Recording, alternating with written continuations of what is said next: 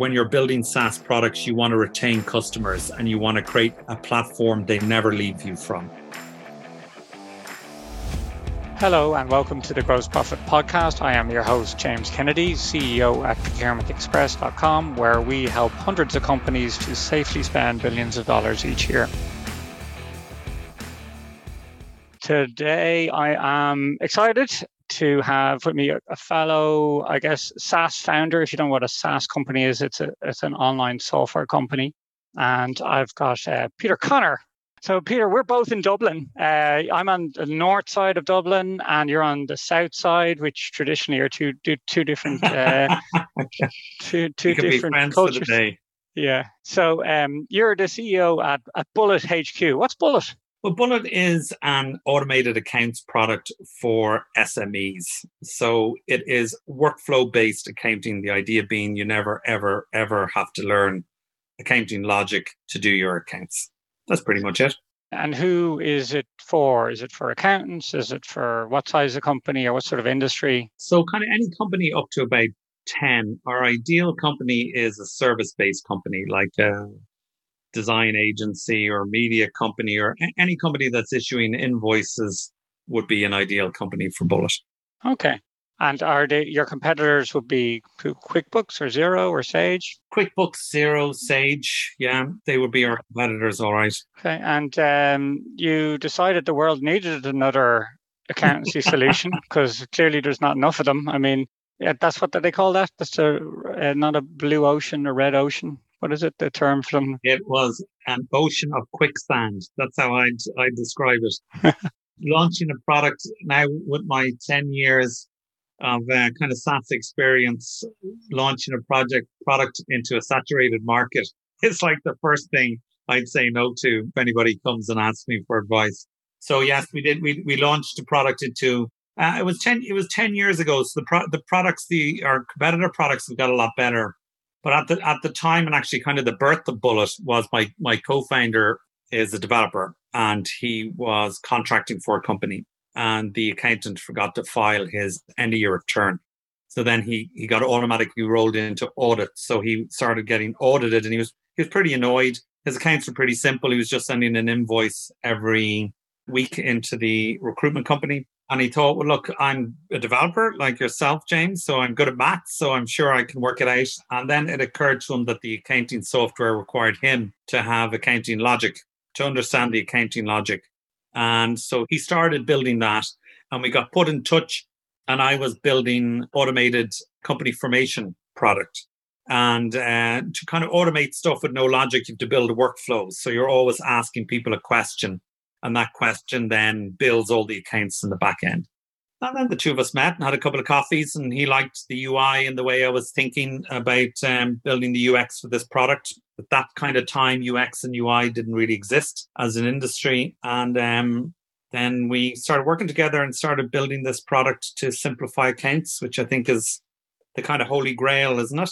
Or automate accounts, you know, that's our, our ideal is to build an accounts product that nobody really ever sees. Interesting. I mean, that's uh, controversial if you're an accountant. You're trying to put all the accountants out of out of business. So yeah, they uh, we we tried to partner with accountants, and um, we automated too much. We automated all the mid-year tax returns, and accountants didn't uh, they didn't like that interesting because I mean we're in a somewhat similar spot in that we're sort of at what we call or what some of our competitors describe as a pre-accounting solution. You know, so lots of our users are not accountancy trained. Of course, we have people who work the, on the back end who are, but there's that trying to in a way create a layer between accountancy world and the way the rest of the world works and, and understands things and then and, and trying to make it human like if you like yeah but today we're going to talk about neobanks, which is a term actually I, I hadn't really been aware of, but when we chatted last time, I, you brought it up and I was thought that's pretty interesting. So, what is a neobank for me, actually? Because I'm not entirely sure. So maybe you can give me a description. I would describe it as as a kind of a a new style of bank that had been built, and a bank where product is tech product, as in the kind of the the mobile or the web product, is center to its birth and creation. And I think that's probably the biggest differentiator you could make between neobanks and traditional banks. So, I mean, eh, well, for me, a bank starts with a vault and someone has a bunch of cash. So, how does software start off with? Like, how do they how did they get started with it? You need some cash to lend. You know, you need to get the money going, I suppose. So, how are these banks coming into existence if they're focused on software and they have no money?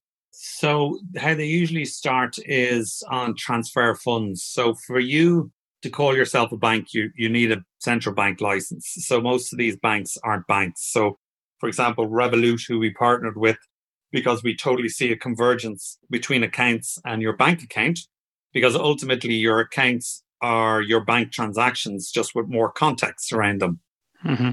What's the VAT rate? What's the tax rate?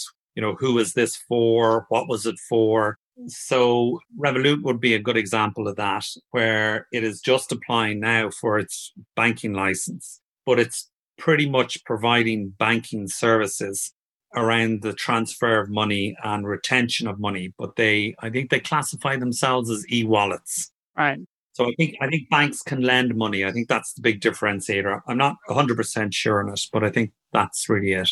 Yeah, well, that's how I came across Revolut. Was I was traveling a lot and it was a cheaper way to get money or draw mo- an easier way to draw money yeah. when you were abroad and send it and it, handled cur- currency i think they also with the currency transaction rate was cheaper because yeah it's still pretty expensive to send money from a traditional bank actually somewhere and there's a lunch i think there's CurrencyFair um, a, a bunch of them which i guess they're all going the same direction yeah, I think so. Yeah. Like we have a lot of staff in the Ukraine and at the moment we can't pay them because Payoneer, like I assume this is a knock-on effect of Brexit.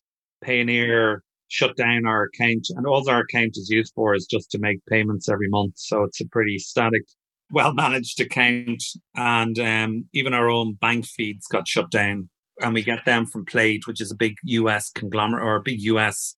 billion-dollar business. So yeah, it starts it starts with that anyway. Just bank transfers. They never use the word bank, but the consumer attaches the word bank to them. Right and then they encroach. And, and actually, interestingly, it's the kind of area of business most traditional banks hate because they don't make money from current accounts and they're expensive to run. And I think as a result, they kind of ne- neglected it, you know. And um, then neobanks, product focused companies, just like Bullet, we would always call ourselves a product company that does accounting software. We're not an accounting software company that does accounts. And um, yeah, they just like they've blown out like they've blown out the Irish market so much that all the Irish traditional banks have now conglomerated together to try and take them on. So I signed up with uh, Bullet earlier today, actually, just have a poke around, uh, have do a bit of spying. Yeah. And uh, so I, one of the first things you do when you come in is it connected to an account. So can you see a stage where you create your Bullet account and the account is just there? Is that the idea? Totally. So we are only one of two companies um, that have gone on this new partnership program with Revolut. And the whole idea, like ultimately, they should be totally converged together. And you can see that if you look at the larger accounts companies like Xero Wave in the US, they've all bought neobank startups. Stripe, which we talked about earlier, have launched this kind of bank infrastructure. And then there's a bank infrastructure product called Starling, which launched in the UK and it provides access to clearing houses and there's quite a bit goes on behind banks you know and just a note i'd say to people they're always anxious to beat down the fees of banks but when banks can't make money to make money to pay for the infrastructure and the cost of running it they end up having to go into more murky areas high risk areas to get their money so in actual fact paying a fee for your current account i don't think is a bad thing yeah, well, of course, well, the banks have a lot of. Um, I mean, they carry a lot, right? They have a lot of re- They have a lot of real estate. Yeah, a lot of staff. Must be pretty scary for them to more or less get about ten developers in a room and uh, you know an online infrastructure, and that's it. Like I notice if I go into any of the retail banks in Ireland here, it's a very different experience than even ten years ago. It was. It's you know I won't mention which bank, but basically you get very little in a bank anymore. It's just you're put in front of a computer and that, and that's it. Uh, they must be leveraged with, they must be lumbered with all this stuff. I saw this week that a couple of the banks I think are trying to come together to create a competitor to Revolut. Yeah. Yeah. So like when I when I when I was working in Rabobank, when we the Treasury Department was one of the departments I uh, managed the IT for. That was my background. and we had maybe eight treasurers, I think it was eight, eight or nine dealers, and there were over 90 applications managing all of those transactions, you know, either spitting out reports for compliance mm-hmm. or managing the transaction itself. So th- there's a lot goes on in it, you know, and, and you don't, you don't want unskilled people doing those jobs. Right. Okay. So they're not cheap. Yeah, not cheap. So, I mean, it's Revolut more or less it's almost cheaper for them to do it from ground up without without the legacy. Is that where their advantage is?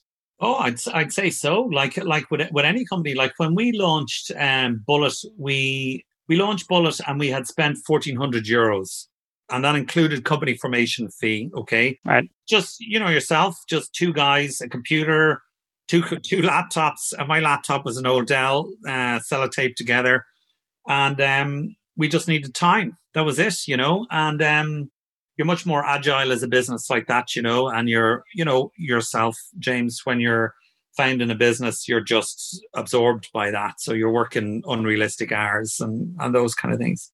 So I think the companies, the the traditional banks, have a problem with legacy staff, uh, legacy politics, and legacy technology. And the technology is probably and that te- technology feeds into lots of other products you know so it's not like it's just they can kill off their current account technology it feeds into something else that feeds into something else so and probably uh, like I loved my time in Rabo, and I worked on Rabo Direct, which is the launch of the kind of a, a, a neo savings bank, which was kind of like an ING Direct. And there was just a small team of us did that. I think there was on the project team maybe fifteen. That was it to launch a bank, you know. I, I, left Rabo thinking, well, if I launched a bank of 15 people, I can launch anything. And then I realized when, you, when you don't have 40 billion sitting behind you, you don't uh, get those breaks.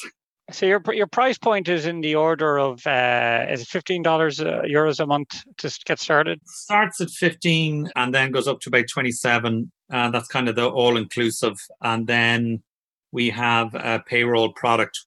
Some people use payroll separately to the accounts, so they're kind of traditionally separate products, yeah. but we have them very heavily integrated, you know. So if you mark an expense paid in your accounts product as by yourself, James, then it would be automatically added to your payroll as an expense. And uh, that's a very, I mean, that's a, uh, if you divide your, your income in Dublin, expensive city, yeah. by uh, 30 euros a month, you, get, you need a lot of customers before you can even pay yourself.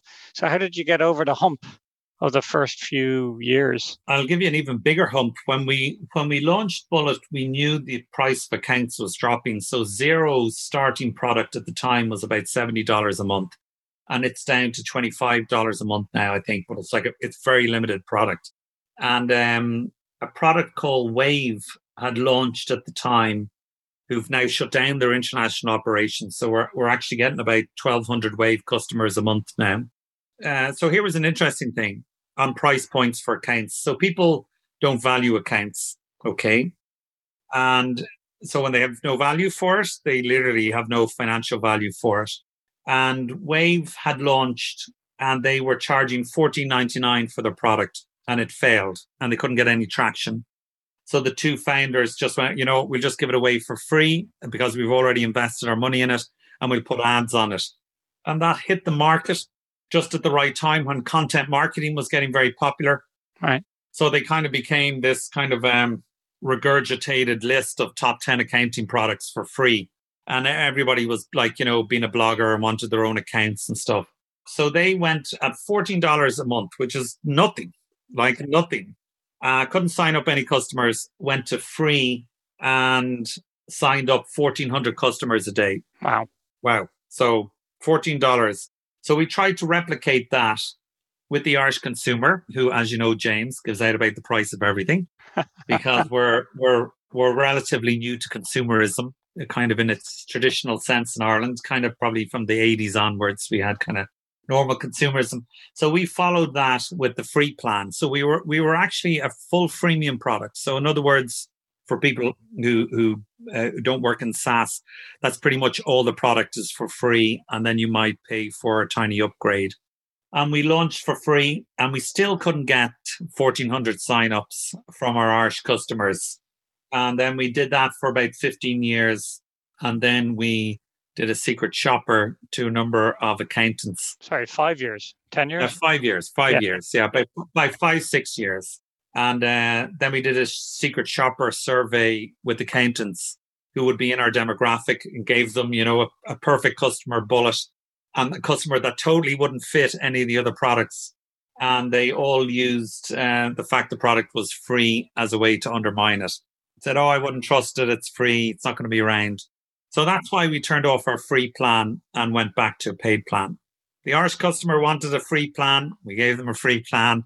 They didn't want a free plan. Then we gave them a paid plan. So you're six years deep, and did you have side hustles? Did you do this at the weekend? Yeah, it was pretty tight. John, uh, John was with the company for about five years and didn't draw salary once. Uh, so he did it as a a side hustle. He worked on savings himself and his partner are developers. So his partner Louise supported him, and then she came and worked for the company, and he went back contracting. And um, they're both smart, much much smarter than me. And then I just took a vow of poverty, uh, moved back in my mother, and lived. I think I paid myself for six, six, seven years, 600, 600 euros, so about seven hundred dollars a month. Wow, which is less than social welfare in Ireland. You know, good bit less. Yeah, yeah, yeah. yeah. Uh, and that you're, you're putting everyone else. Oh, we're doing this interview largely because you know, um, you know, lots of people are interested in starting a business. But when you say that, it's it it just it's terrifying to people. Like you think, you know, that's such sacrifice, you know, to do it over a long time. Yeah. And has it been worth it? Where like where are you in terms of customers now? And so we have about uh, we've we've just under a thousand paying customers now in Ireland. So now it's making it's making money now. And then our international base is was growing about 1200 a month now. Now that's still a freemium product, uh, but we're getting a lot of the Wave customers over. But I mean, we're in with one other company as a partnership with Revolut. That's going very well. And so er- everything is going the right direction. But, you know, if I had kids and if I was older, then you'd have to make different decisions, you know? So well, that's interesting because I have a slightly different view on that, which is that my business and my kid is the same age. Uh, really? Max, yeah, more or less, yeah. And um, it's fair to say that now before this, I was in, uh, you know, marginally in business, you know, with, uh, and it's a very, very small business, getting by, let's call it. Yeah. SaaS businesses as well. I had a voiceover agency and I sold SMS services and different things. Oh, very good. But really, actually, for me, once I had the kid, I was like, oh, stop, time to stop messing around, you know? Yeah. And that provided for me the uh, motivation to, or the focus to get going, you know, because suddenly it wasn't just you you're messing around. It's, uh, you know, another little person in the world. So, totally. So you can, you can play that mind game either way, I think, you know? Totally agree with you. Yeah. Totally agree with you. I think, um, I think I just had time though because I was was dating someone and then I was kind of single a bit. But like during that time, I got married and um, did all. I remember, I remember being out with my wife on our first. We we'd met at a friend's wedding for one of my best mates' wedding, and um, uh, I asked her out on a date, and I was I was. I was like 39, living at home with my mother, you know. And, what a catch! And uh, when I when I picked her up, I had I had my sister would like always kind of I'm pretty ha- I'm very handy, you know. My dad was very handy, so she'd always kind of land these projects. Like was coming up to my friend's wedding, she was like, you know, if you like uh, fit out the attic, she had a we an attic I had converted with my dad, and she wanted it finished out, and she said, oh, you know, if you do that, I'll pay you what the builder said he wanted. So I said, grand. So she'd always land these things, and then I was um driving with my wife on the first date, and she was same age as myself. And I thought, you know, I have to be upfront with her because time is a little different for women, you know. Sure. And I, I said to her, so just to let you know, I'm living at home, my mother. I have my business, you know, and I, and I really believe in it. I'm living at home, my mother. I'm paying myself by 30 quid a week. And I'm driving my sister's car we're in. And my sister had bought me my socks, my jocks, and the shirt I was wearing, and the pants I was wearing. And then I think my mother bought me my shoes. So that, uh, that is not a like, uh, you know, married at first sight pitch. You know, that's not a pitch that's going to win. So I had to, I had to turn on the charm pretty hard after that. But um, oh, whatever you did seems to have worked. But that's funny, yeah. Yeah, well, a good, a good, a good test to see was she a good woman, you know, and uh, indeed. Yeah, yeah. I wouldn't. Yeah, okay. I won't. Uh, I won't ask how many people went by the wayside that way, but she passed the test. yeah, yeah, yeah. uh, yeah, that's funny. Yeah, I also, uh, you know, back in the day, remember remember whether I went on a date or not was largely dependent whether there was any money left in the yeah, you, you, know, you, could, you could you could afford to go out. Yeah. Okay, so yeah, so that that comes back to uh, you know starting a business. It's something you know, especially for people who are kind of you know sole contractors, people who are working starting out for the first time, interested in getting going. There's a minefield there when it comes to keeping their business straight financially and so on. And um, uh, you know, we have tax, you have, you know, just being able to know that you're you got enough money because the money you've got in your account isn't necessarily yours. Yeah, and it's very complicated. Now, yeah, are these neobanks going to do it, make it easier to start a business in the future? I think so. I think. Well, I mean, starting a business is pretty easy. You know, getting the company formed and that Run, running a business can get complex and i think part of that is down to the system the tax system and and compliance and then part of that is down to how people run their business. But in accounts traditionally and with banks, there would have been a real push towards the customer being the one that had to gain the knowledge or hard the knowledge in. And I think when product businesses, just like your own business, when you were talking about it there at the beginning of the interview, that push of intellect is moving from the consultant to the product. Okay. But there are limitations there with, with access to data. So all those data points need to feed in together. And I think where neobanks are going to make a punch on that is they are very product focused. So I know from talking to Revolut, the number one issue people have is with their accounts product. Okay. And there was an accounts company they were pushing people towards, and, and small businesses were just finding it too clunky to use. Mm. And in Bullet, we were very focused on automating that. And if we even just look at accounts, so traditionally you would fill out your accounts product and then you'd import your bank data and merge the two together, okay, in what they call reconciliation. In Bullet, the way we try and push it is towards a type of accounting called cash accounting, where basically we just want you to go out and do business. And then every month you suck in your bank data or every week. And then you just follow the workflows and then we sort everything out for you. We generate the bills. And our, our next phase now is that we'll start doing that automatically for you. Okay.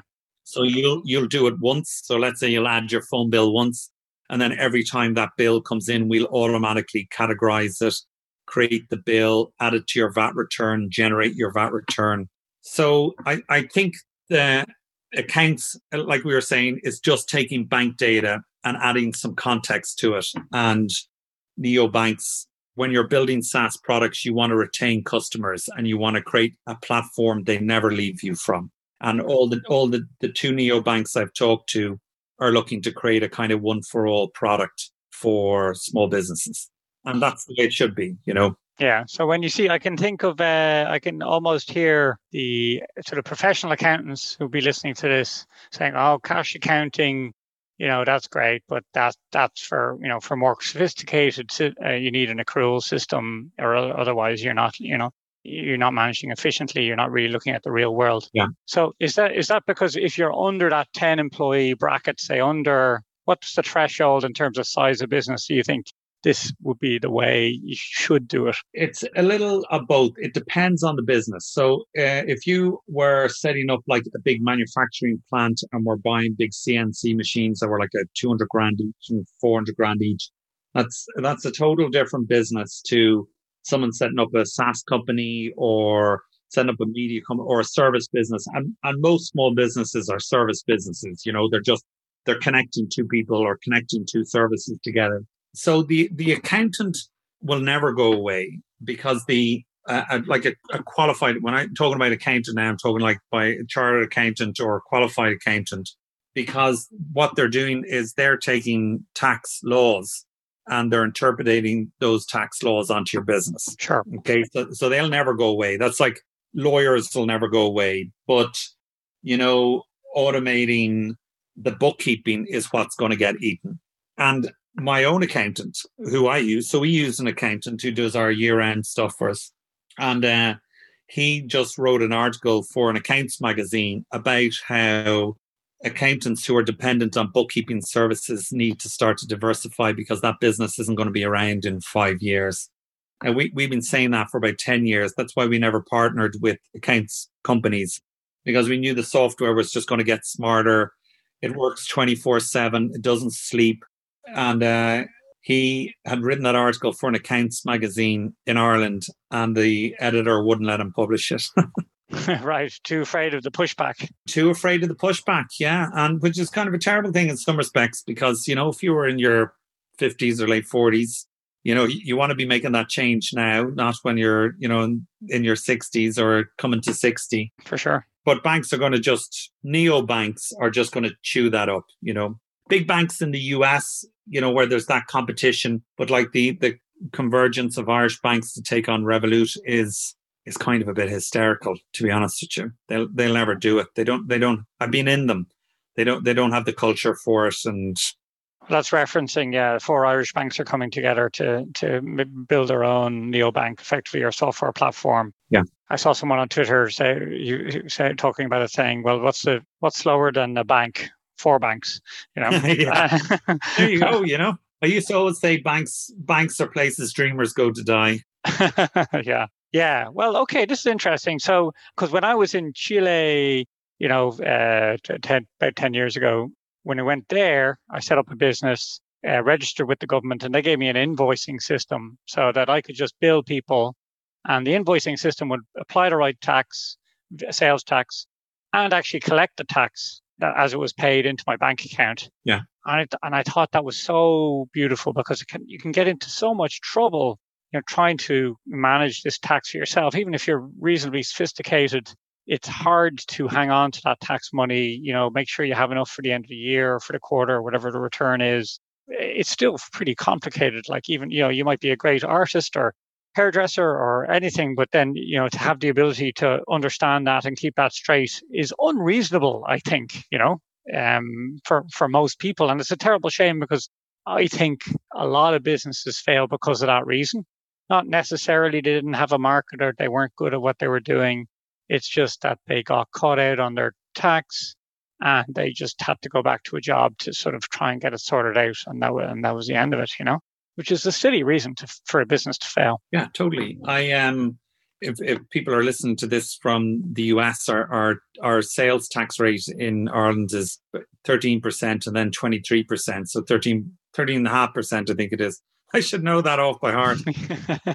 for services, so like your hairdressers and stuff, and then 23% for product. So if you're selling services or product, you're nearly a quarter of all your earnings is taxed. So you're you're in essence working as a tax collector for the government.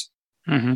But the problem with it is, like like you're saying, James, small businesses are always struggling with cash flow, always struggling with cash flow, and you having to retain a large sum of money is tempting and it's tricky. And you're also retaining employer PRSI and employee uh, PAYE as well.